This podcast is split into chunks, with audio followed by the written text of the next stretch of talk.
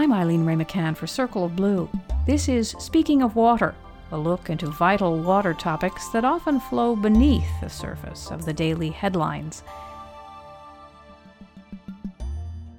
I'm here with Dr. Peter Gleick, co founder and president emeritus of the Pacific Institute, a leading resource for water data analysis and scholarship. Peter serves on the Circle of Blue Board of Trustees from his base in California, where Governor Gavin Newsom just signed a bill directing some $130 million to improve access to clean drinking water for many state residents. Welcome, Peter. Happy to be here, Eileen. Peter, why have so many people in California been without clean drinking water? You know, obviously in the United States, we're blessed mostly with an incredibly great water and sanitation system that's been built over, you know, 150 years with better and better technology. And so most of us take fresh water and sanitation for granted. We turn on the water in the morning in the faucet and incredibly great potable water comes out and we flush our toilet and it magically disappears to some treatment plant that we don't even know exists. But the reality is that even in this country, there are many, many people without access to what most of us think of as safe, affordable, clean water and sanitation. And that's populations in cities like Flint, Michigan, where their urban water systems have, have decayed or not been maintained, uh, or populations in the Central Valley of California, the rural populations that are drinking water from wells that might be contaminated with with agricultural chemicals, or in fact, we know are contaminated with agricultural chemicals, uh, or the populations around the US that are homeless at the moment that don't have access to safe water and sanitation. It turns out that, that we here in the United States also have a problem with providing water and sanitation for our entire population. So, everything from aging infrastructures to the expense of the systems. And in California, there are about 326 agencies serving nearly a million people that apparently we were out of compliance with the state standards. And as you mentioned, that, that doesn't even include private wells. Yeah, I, w- I would be a little bit careful about that number. Um, it's, it's been a popular number in the press a million people without safe water. Uh, what that really is, is the population of the water agencies that at one time or another may have reported that they were temporarily out of compliance with federal standards or state standards. Uh, it's not as though they those people never have access to safe water or their water is always contaminated. All of our water systems are, uh, when we have modern water systems, are tested pretty regularly. And sometimes a piece of equipment fails, sometimes there's a, there's a temporary problem, and they detect it and, and they notify their customers. And that's a totally appropriate thing to do. There are, however, probably a couple of hundred thousand people in California that all the time don't have access to safe water and sanitation. Uh, so it's still a very large number. It's still a, a, I mean, the number ought to be zero, but it's still a large number. And there are people in rural areas or people connected to very small water systems that, that are difficult to operate or break down a lot, or people who live in the countryside and take water from a well, and that well just may not have safe water and they, they may not know it. Uh, those are those are big unresolved difficulties in California and elsewhere. Well, how does the California law intend to improve the drinking water? What what uh, mechanisms will it fund? Well, so the bad news is that we've had this problem for a long time, and we haven't been able to find the money or the institutional management structures to fix it. And, and that's un- unconscionable. Uh, the Pacific Institute wrote a report about nitrate contamination in, in groundwater many years ago, describing some of the populations without access to safe water in the Central Valley of California. But the new law finally provides a pretty stable source of money. It's about $100 million a year for fixing this problem, for building water systems that, that work for these rural populations, for combining small water systems into bigger water systems that are maybe more able to have the financial and engineering resources to provide safe water, uh, to do more testing, to, to provide infrastructure in people's homes to help them access safe water and sanitation. It, it's not clear yet exactly how the money will be spent because they have to sort of figure out where the worst problems are and what the right fixes are.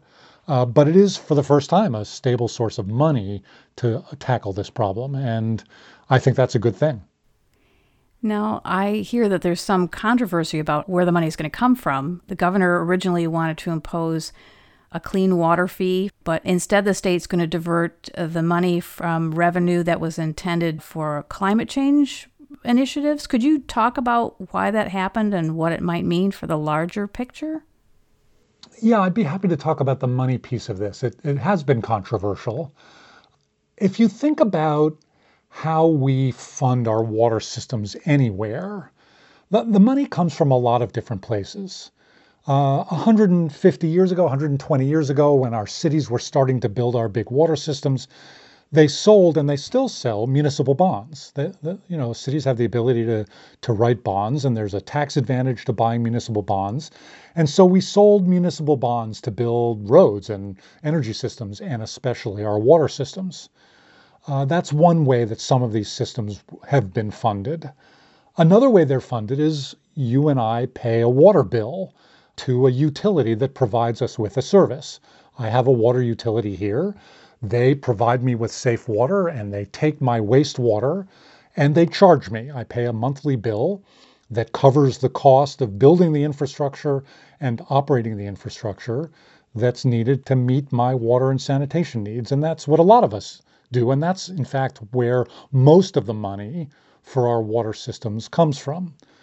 But there are other sources of money as well, and there are water needs for which there is no source of money, like some of these rural communities that maybe aren't on a public water system and don't pay a water bill, but still have access only to contaminated water, or disadvantaged communities that simply can't afford to pay for the technology upgrades or the infrastructure upgrades that are needed.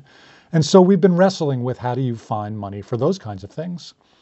One of the things the state has done in the past is we've sold big bonds. We've passed big bond measures, really multi billion dollar bond measures, to pay for dams and wetlands restoration and coastal water infrastructure and conservation and efficiency programs, and a little bit to pay for some of these disadvantaged communities. But the public doesn't always like to vote for these bonds. They're sometimes wasteful. They they go to multiple purposes, and they're, you know, where the money goes is always a, a big fight. There's never been a sustainable source of money for this. The best idea, and this is a personal opinion, the best idea would be a little fee on every water user, uh, like we now charge a little fee on every telephone, cell phone user, or every energy user to pay for basic needs for certain kinds of cell phone technology or for energy infrastructure.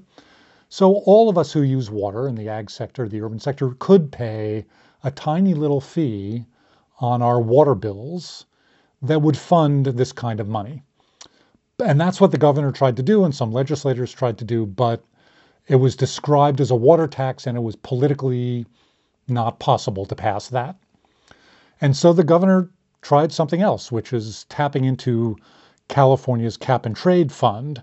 Uh, we have a climate law here that provides some revenue based on how much carbon emitters emit. And the more carbon you emit, the more you pay into this little fund. And that fund is supposed to go toward climate mitigation and climate adaptation. And it produces quite a bit of money, three or four hundred million dollars a year or more. And that's what the governor tapped into for this water fee.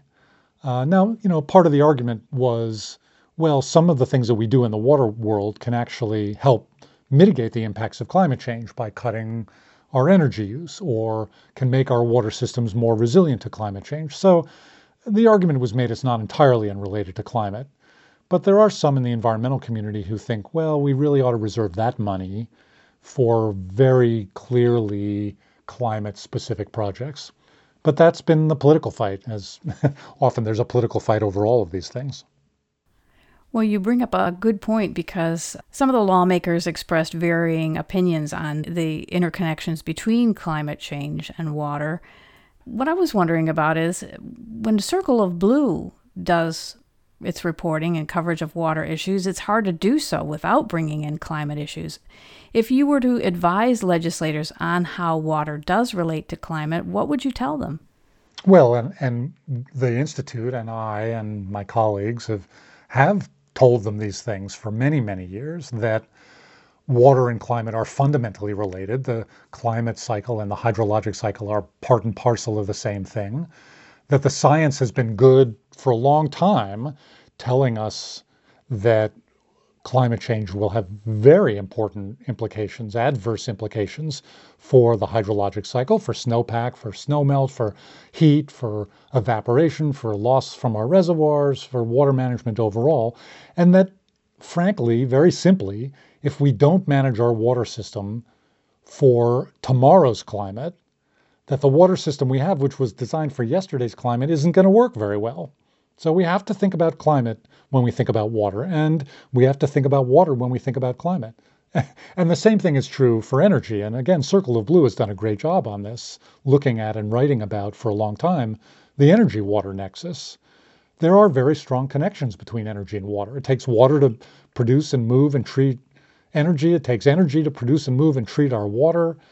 And there are important things that we can do to reduce the greenhouse gas emissions from our water system uh, if we were smarter and, and more aggressive about doing that.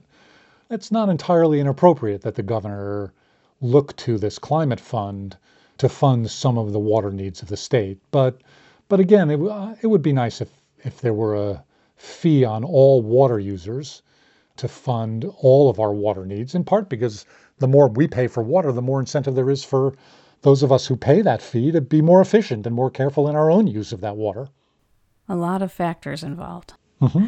Well, thank you so much, Peter. That's great food for thought, and I look forward to talking to you again soon. Thank you, Eileen. It's always a pleasure. That was Dr. Peter Gleick, co founder and president emeritus of the Pacific Institute, on Speaking of Water from Circle of Blue. I'm Eileen Wray McCann. Thanks for listening in.